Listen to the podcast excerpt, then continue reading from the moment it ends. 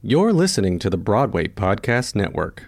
Step into the world of power, loyalty, and luck. I'm going to make him an offer he can't refuse. With family, cannolis, and spins mean everything. Now, you want to get mixed up in the family business. Introducing The Godfather at ChumbaCasino.com. Test your luck in the shadowy world of The Godfather slot. Someday, I will call upon you to do a service for me. Play The Godfather now at ChumbaCasino.com. Welcome to the family. No purchase necessary. VGW Group. Void where prohibited by law. 18 plus. Terms and conditions apply.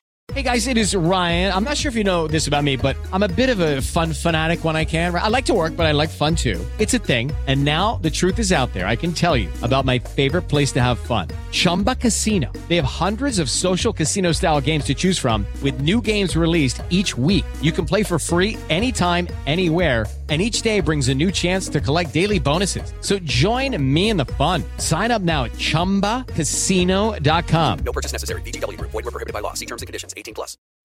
Hey everybody, Tony nominations are announced tomorrow. It's Tony time, award season. You know what that means? It's also Tony party time.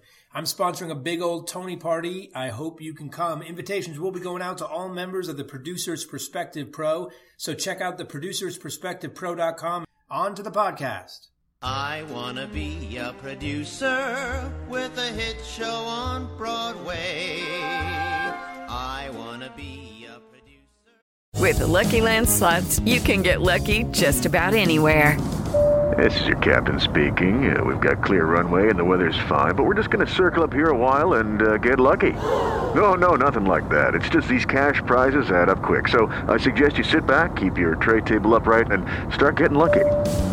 Play for free at LuckyLandSlots.com. Are you feeling lucky? No purchase necessary. Void where prohibited by law. 18 plus terms and conditions apply. See website for details.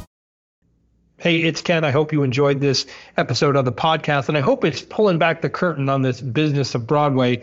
If you're looking to learn more about what makes this industry tick, go to my website, kendavenport.com, and sign up for my weekly newsletter. I'll send you one email a week, one article about what I'm seeing trends, insights, marketing ideas on what's happening on Broadway right now. That's kendavenport.com. Hope to see you there and in your inbox. Hello, everybody. This is the Producer's Perspective podcast. I am Ken Davenport. I am super excited to have a superstar director choreographer with us today. Please welcome to the podcast Tony Award, Olivier Award, Emmy Award, Drama Desk Award, and Outer Critics Award winning director choreographer Rob Ashford. Welcome, Rob. Hi, Ken. Nice to be. So I first met Rob on what I believe was your very first Broadway choreographer credit, right? On Thoroughly Modern Millie. Thoroughly Modern Millie was first. The first. And he just happened to win a Tony Award for his first show out of the gate, just like that. I, I was blessed and, and lucky, and it was a thrill, thrill to start out. Plus, it was a great show. Yeah, it was. It was a great show to work on, and it was a great group to to work with. You know, we did our out of town first in La Jolla and we were waiting for our theater, waiting to come in, you know, after that. And we were doing some work on the show, of course, as you always do. And then 9 11 happened. And our little group, Michael Mayer, Jeanine Tesori, Dick Scanlon, we we kind of survived that time by working on the early modern. We got together every week. We had a full day of work session every week to just keep us focused, keep us working, keep us creating, and and it made such a huge difference in the show overall. I think in the final result, so it was a, a great experience as well as uh, a nice interview. And done a ton more shows, including directing and choreographing the revivals of How to Succeed, Promises, Promises, Evita, and If You Think He Can Only Do Musicals, while in London he directed Streetcar Named Desire at the Donmar Warehouse, Anna Christie, and here Cat on a Hot Tin Roof, Macbeth. He's choreographed for the Kennedy Center Honors, the Academy Awards multiple times, and also directed and choreographed The Sound of Music Live and Peter Pan Live for NBC. So my first question, it's a doozy. Ready? Yes. Is it true you're from Beckley, West Virginia? It is very true. I am from Beckley. West Virginia. I did summer stop there. Did you? Uh, what Hassles in the Police? Uh, no, I did it at what the very short-lived West Virginia State Music Theater. Ran for two seasons. Oh, really? Yeah, we have. There's. That's how I got started in this business. There's an outdoor summer stock theater that does a, a musical retelling of the Hatfields and McCoys, the feud between the Hatfields and McCoys. and that's uh, five nights a week. And two nights a week is a, a kind of a Civil War drama called Honey in the Rock, and they they both had musical aspects. They both they all had dancers, and that was kind of what we all grew up on in my town. That was the only theater we had, and so we everybody would go every summer, even though the shows were the same, different cast. That's where I uh, I fell in love with. So you were a performer, obviously. So then, what I, I went uh, on my summer of graduating from high school. I went to the off. I was very bold. I went to John Benjamin, who was the artistic director at the time. Went to his office and basically just asked if I could meet him. And he, I, I came, I came in. I said I was the president of the thespian society at my high school, and I love having employees, and I'd like to be in it. And I think he thought that I was so bold that he actually put me in it as an extra. I made $35 a week. I had a small part in uh, Hatfields. I was one, uh, one of the McCoy sons and had a wonderful death scene. Only two lines, but a wonderful death scene. And a small part, one line, in Honey and the Rock. And then uh, my third summer there, first day rehearsal, one of the dancers didn't show up they came up to me and they said, I know you're but could you possibly fill in for this? We get someone here to take this position. And I said, sure, I would love to because I had done the show for two seasons before. I had a, I knew what the, the dances were. There was a big funeral dance that was quite dramatic and very Martha Graham that that I loved. And so I just tried to, I just, I just stood in till they got a guy there. But actually, it came very naturally to me, and they thought I was doing great, so they didn't replace me, and I stayed in that position. And the dance captain who had gone, named was Tanita Akers, and she had gone to Point Park College. She came up to me and said, "You know, I think you could be a you wanted." And I said, "Really?" She said, "Yes, I absolutely do." And I was in uh, pre-law at Washington University at the time. I'd done two years of that. And uh, she, so she invited the head of the jazz to see the show, teach class, you know, the new scholarship. So wait a minute, because this flies in the face of every convention I've ever heard about dancers. So you didn't start when you were two years old, 20. twenty years old as a dancer. Wow.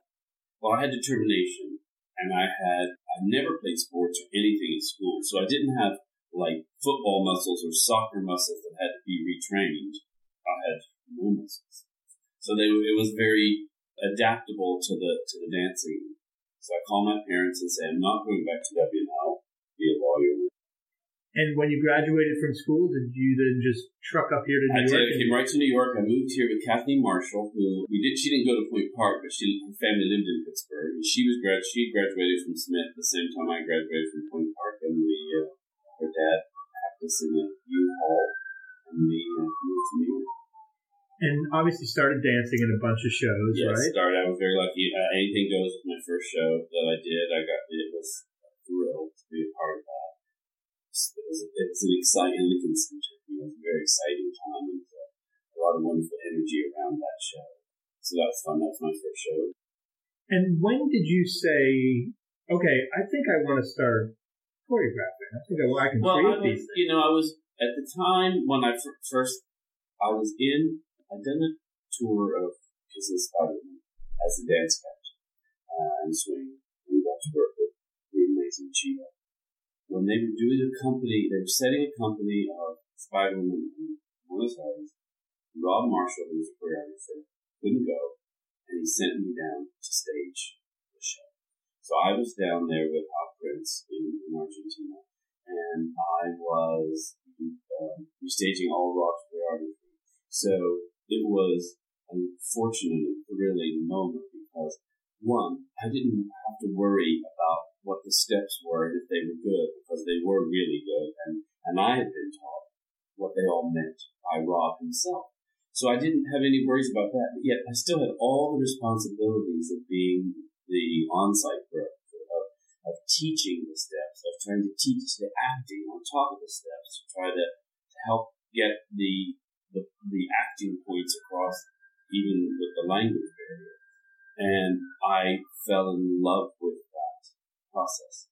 And then, fortunately, just to solidify it, the same thing happened in Tokyo. They did a company in Tokyo, Rob didn't go, and sent me, and I was able to do it again in Japan.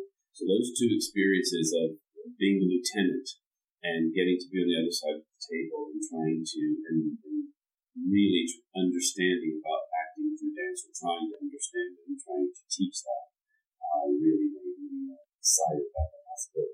Came back from that, I went into, thank you, Rob Marshall.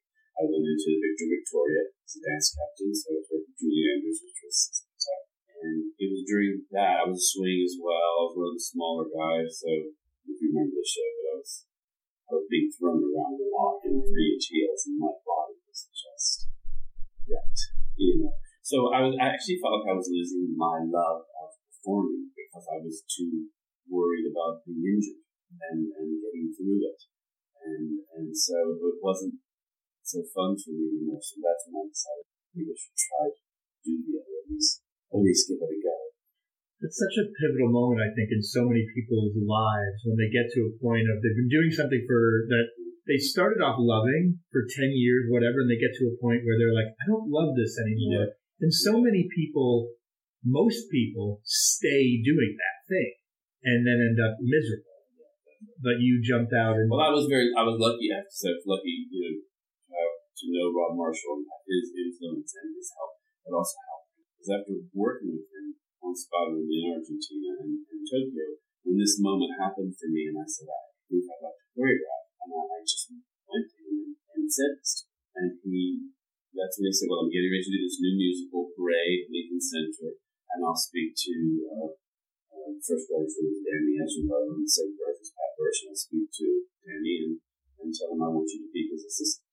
You know? And so Hal put me on Parade as an assistant choreographer uh, first for Danny and then for Pat Birch when she took over for him, and uh, which was also a wonderful opportunity. And the other thing was, I, I said to Hal, I want to be run for this thing. Show me your voice. Show me. And he helped me. He and, and Brad Rouse, who, ran who ran his office, he they helped me set up this whole.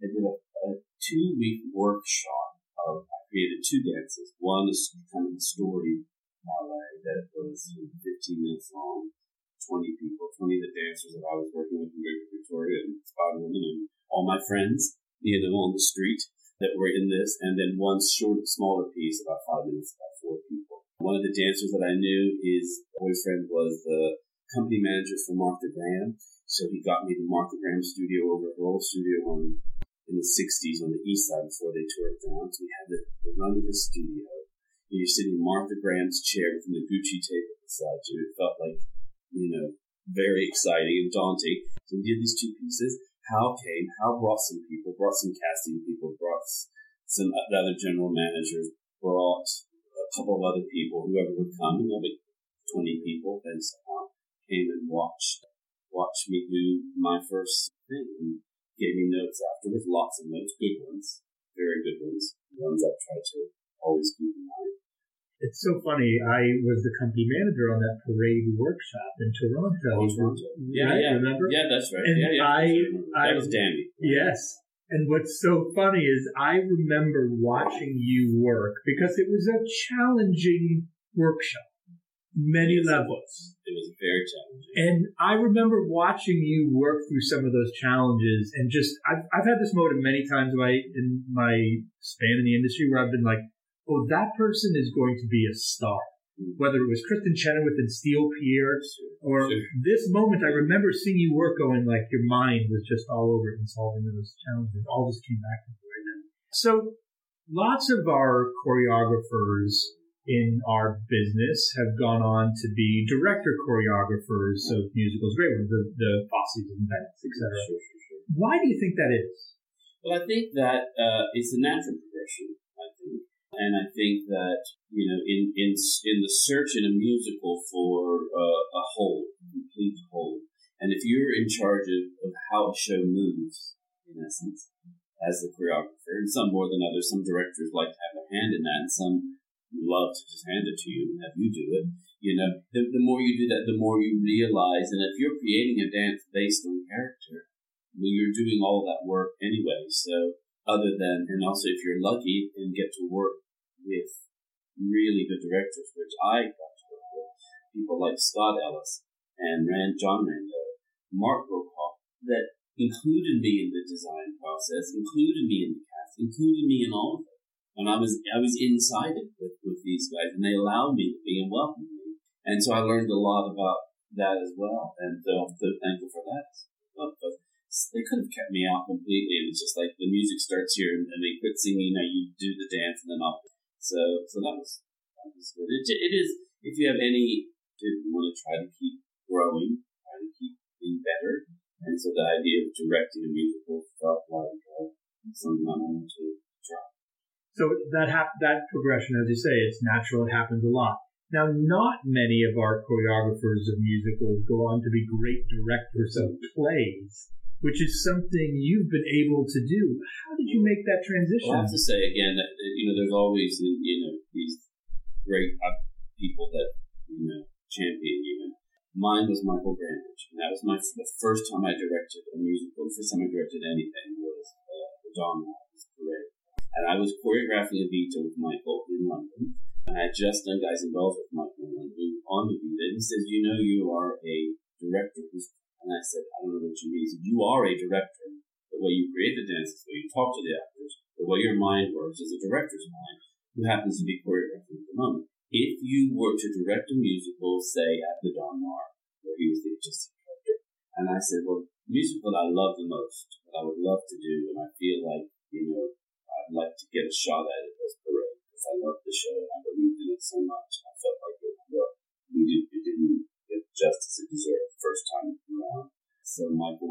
Listened to it and read it and came back and said, direct Parade, Don Do, do it. Do, do your first musical direct your first anything the Donmar.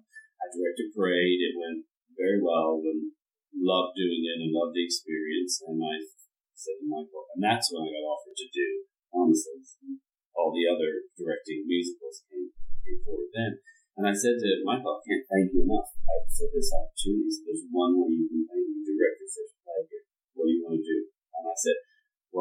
love Tennessee Williams, of course, because I'm a Southern boy, and I, well, I love streetcar, but I can't do streetcar. He's like, why can't you do streetcar? I said, streetcar. I'm So my first play, the should start something else. Maybe something small. Or something that's not streetcar named Desire. Neil Simon, maybe. Yeah, yeah. Light, and, yeah. And he's like, he says, do streetcar. Do streetcar. And so then he gave me that opportunity to direct my first play, right on the tail of directing my first musical. And he helped get Rachel Weisz, you know, she played Blanche and Nicholas and Stella, and it was an amazing experience and terrific for both movies. And that's how that came about. So that was that was Michael Grandage believing me and giving me that opportunity.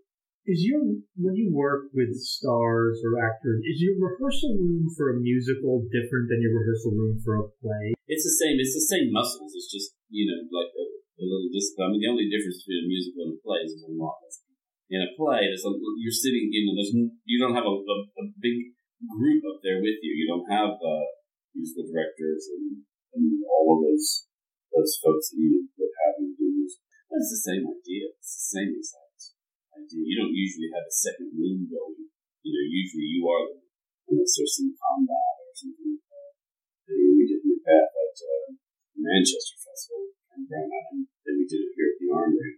You know, show started with 15 minute battle scene. So there was uh, some side rehearsals going on with that when, uh, when we were doing scenes and things. But uh, no, it's pretty much. What's your process when you create a musical number? Like I think a lot of people know, oh, a writer sits down to write or a composer sits down to piano. How do you, as a choreographer, come up with those steps? The steps are almost the last thing, if not the last thing. I mean, the thing, the fun part you get an idea and you get in a room with great assistants like I have, Chris and Charlie Waynes, and then you get David Chase the piano doing dance, and you just sit there and you start exploring it, exploring the characters and the situation intellectually, trying to figure out how do these people move, how how do we have their movement define who they are. That's how succeed, for example. And, and promises, both set in offices in the 60s, both in kind of uh, uh, the difference was the Office of Promises was a you know it's a very efficient kind of place, but with a, uh, a slight push towards this idea of the, the the secretaries an idea of the dynamic between Sheldrake and Fran, and then and also within Fran. So it's um, an interesting dynamic you want to just like have pepper through there. The same with uh, how to succeed, creating an office. How does the how does the office move, and then how do people that aren't part of the office move? You just start trying to figure out who are the who are the the people that that people were watching in films at the time like Hedy LaRue. Who does Hedy LaRue? Who did who did she want to be? Who did she imagine that she was? She's Marilyn, you know. So she imagines herself as kind of a Marilyn, and that that helped define her. All those things is, and then you have the music for you, and you have someone as great as they really you know pull the themes from all from the entire score and put it into this and lift this. I mean, it's a it's an exciting, exciting thing to do. So that's what we do first: get a get an arrangement get an arrangement and then put the steps to it. You've been able to pull some great performances out of some big stars. You just talked about the Olivier for Rachel, and of course, one of the greatest star performances I've seen in recent years was Daniel Radcliffe in How to Succeed because it was so unexpected and he was so fantastic. Is there a secret to working with stars of that magnitude? Well, I think that, you know, the thing is that, one, they have to want to work. And then Daniel did. And then you just have to, you know, it's always bespoke. Everything's bespoke. Everything is make it for them, created for them, because the most important thing is that they look amazing.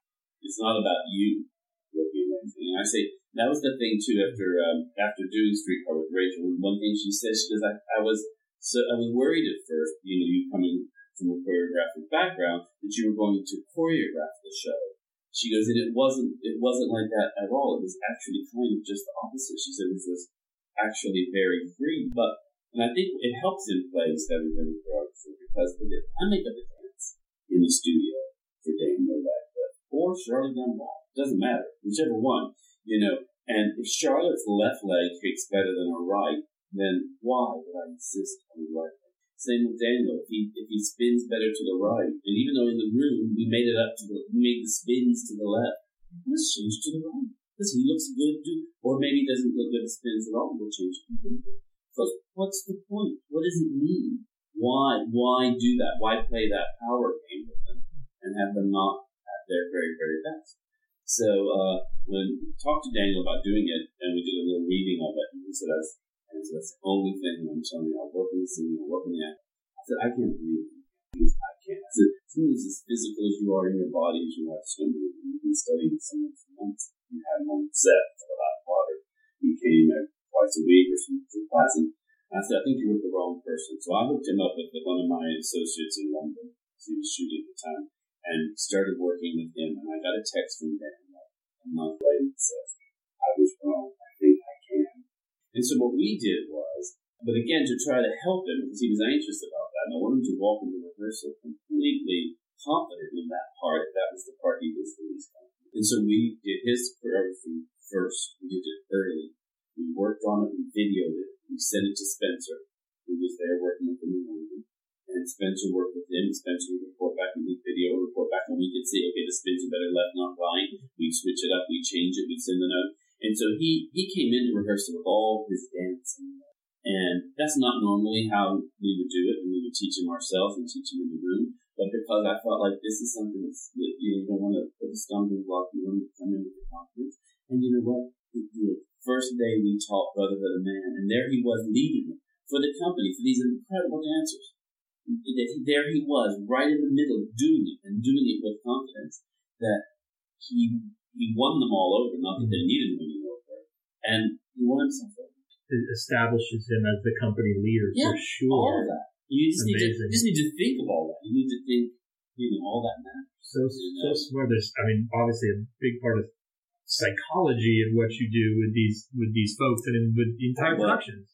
You know, I was a dance captain in Broadway show. You learn how to how to deal with people, people as individuals, not on mass you know how to give notes and you know how to get what you need out of people. It's something you learn from being a dance guy. So that was valuable now.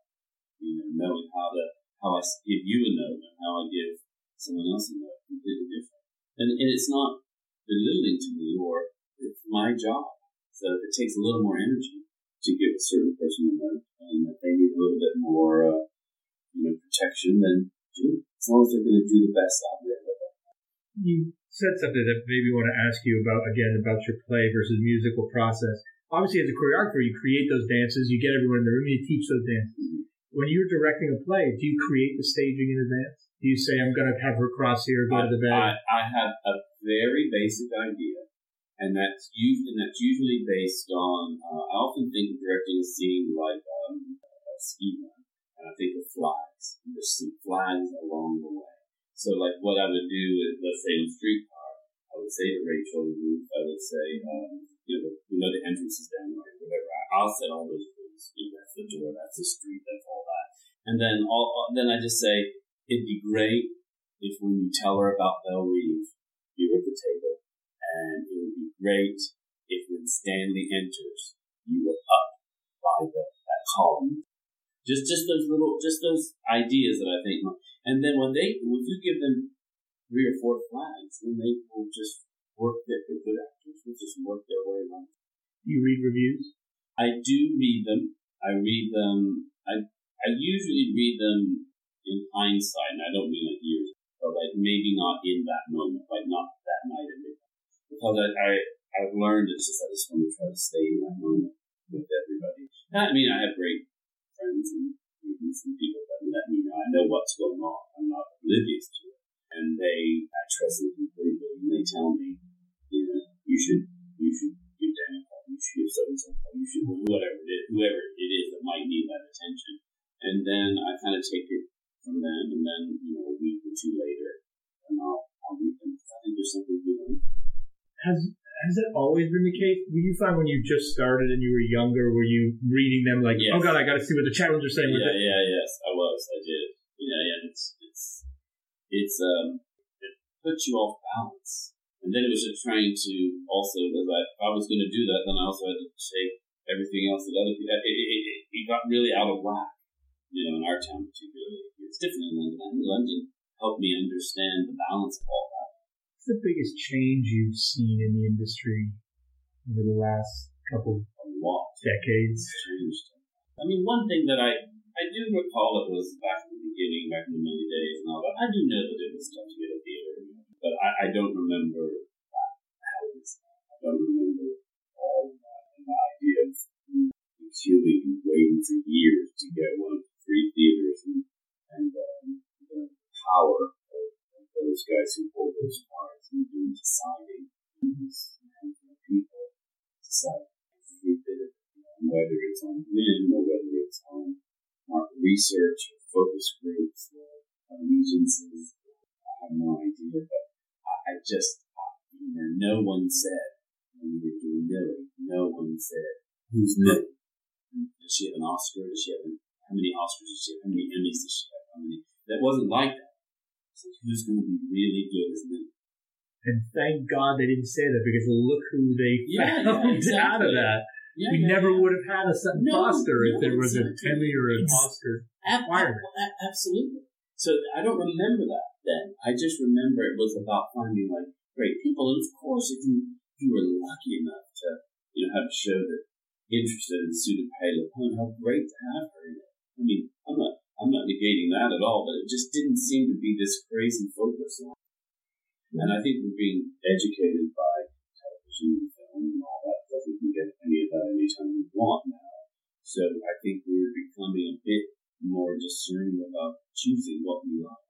So I think that for people like yourself and people like me, the creatives, the producers, it's up to us to not wait for journalists to tell the world what our show is. It's up to us to tell the world what our show is and be clear about it, to be strong about it. And I, I and that was something I learned, you know, I you just mentioned earlier that I've done the Oscars a few years, and I, know, Craig Zadan and Neil Meron, when they started producing the Oscars, they asked me to come in and do the staging of the Oscars for them. And I learned a lot from them in that because I think the way that it always seemed the way it worked in the past, I know there, but that you wait for the nominations to come out and then you figure out what your show is. And what Neil and Craig said was, let's work on the show. Let's create the show. And then we know there'll be nominees and we know that things will plug in and we know what the, awards are and we know that, okay, then that can switch that and maybe we'll get that person here because they're, but not to like wait to do the show.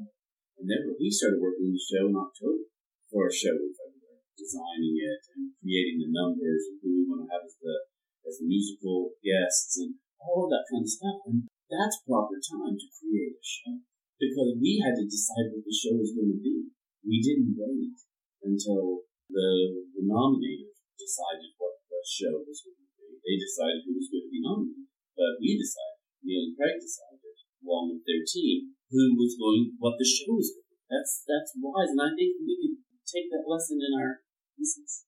Know, let's us be very clear about what the show is. So speaking of film and television, when you were first approached about directing Sound of Music, what was your first thought? Well, first thought was the live part, not scary at all. That was the part that everyone was so anxious about. You know, it's going to be live. You know, we do live all the time, and also we do the time that it matters the most. You know, I've done the the Tonys for so many years, the Oscars. Those are live, and then those are in this moment. So I'm used to focusing on that, and that part doesn't scare me. People making mistakes, that that idea doesn't really scare me. It was the logistics of it. It was the idea of staging and rehearsing an entire Broadway musical we left. The first year of of Music, we were in like it was inappropriate rehearsal space imaginable. And it's just because no one really knew what it was. Second year for Peter Pan, we got a proper rehearsal space where we could where we could actually theoretically go from set to set and get a sense of, of how to travel. This idea of creating an entire show in a room, in a rehearsal room, which is the idea but without capability and no, no none of that in the rehearsal room. I mean, I created it with ideas in mind, shots in mind, focus in mind, but it's not exactly the same thing. And then going out to this soundstage and kind of starting all over. And so the logistics of all that was strictly along with, you know, a whole different rules and not just the network rules and, and like AFTRA's rules. And it's all set up for a whole different thing.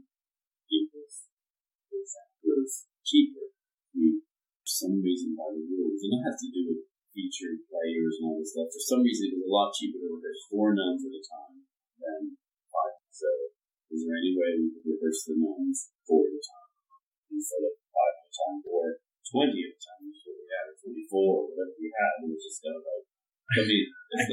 trying to imagine your face when someone said, "Can you just do four? Yeah, yeah. just four at a time, but, please." but they're just no, they're just following their rules. That's just the rules they work under, and it's just the you know, and so um, all all the logistics. I mean, it's a challenge. I was up for it. I was up for the challenge, and also because it was Craig Neil, and I knew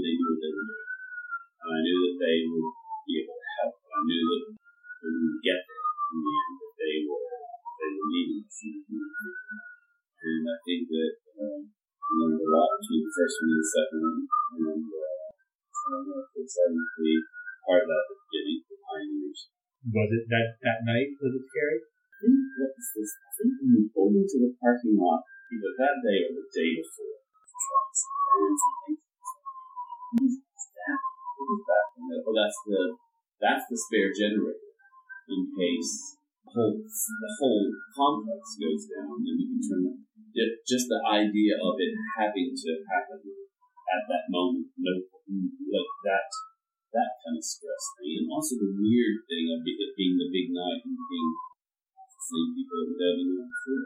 Everything's exactly the same, except this is the one that you see people. Advice for directors starting out today, some 20 year old that's never danced before that's Yes, uh, yeah. getting into the business. Yeah, yeah. I said, you know, don't don't be afraid. And if you're afraid, that's good because I think being afraid is what keeps us growing and keeps us getting better and, and taking on more challenges. And I would say that you know, there's no secret formula. It's just finding what you what you have to offer, what you like, what your interests are, what your loves are, and just and just try to you know cultivate those and to and to and to get yourself in there. I think that it's very different. That's one difference between there's so many differences between working and there are pros and cons of both. But all pros. They're just different. Is that we feel here I think our younger folks here feel like they have to wait so long before they get their chance. And I feel like the younger, the younger folks, I think they get a chance. They, I think they make a chance happen. And I just think that we need a bit more out here. We need to get the younger folks here starting out. I think more of a, an opportunity, more of a chance. You know, not Okay, my last question, which is my James Lipton like genie oh. question. I want you to imagine that the genie from Aladdin comes to visit you, knocks on your door, and says thank you for your incredible contributions to the theater, to film and television by granting you one wish. What's the one thing that drives you so crazy about Broadway? That gets you angry, would have you throwing things in a room, so mad that you'd ask this genie to wish away. The one thing. I think, I think I would, I would wish for all of us working in business to trust your own instincts, trust your own likes, don't be sheep. I couldn't have said it more succinctly myself. That is just a perfect way to end this. Thank you very much for being here. And thanks to all of you for listening. You heard it from Rob Ashford. Go out. Do not be cheap. Thank you so much for listening. We'll see you next time. So check out the producersperspectivepro.com and hope you'll celebrate with us.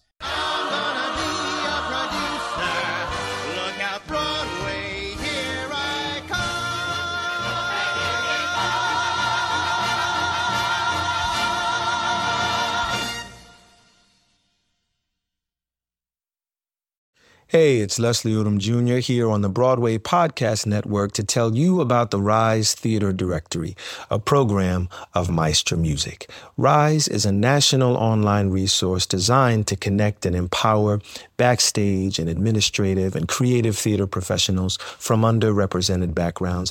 If you work or aspire to work in the theater community, this can help you find your next project. And if you hire theater professionals, search the Rise Theater Directory to find your next team. Create your profile now and get more information by visiting risetheatre.org. That's theater with an R E R I S E T H E A T R E dot org because only together we rise. Hello, it is Ryan, and we could all use an extra bright spot in our day, couldn't we? Just to make up for things like sitting in traffic, doing the dishes, counting your steps, you know, all the mundane stuff. That is why I'm such a big fan of Chumba Casino. Chumba Casino has all your favorite social casino style games that you can play for free anytime, anywhere with daily bonuses. That should brighten your day a little. Actually, a lot. So sign up now at chumbacasino.com. That's chumbacasino.com. No purchase necessary. Group. Void were prohibited by law. See terms and conditions. 18 plus.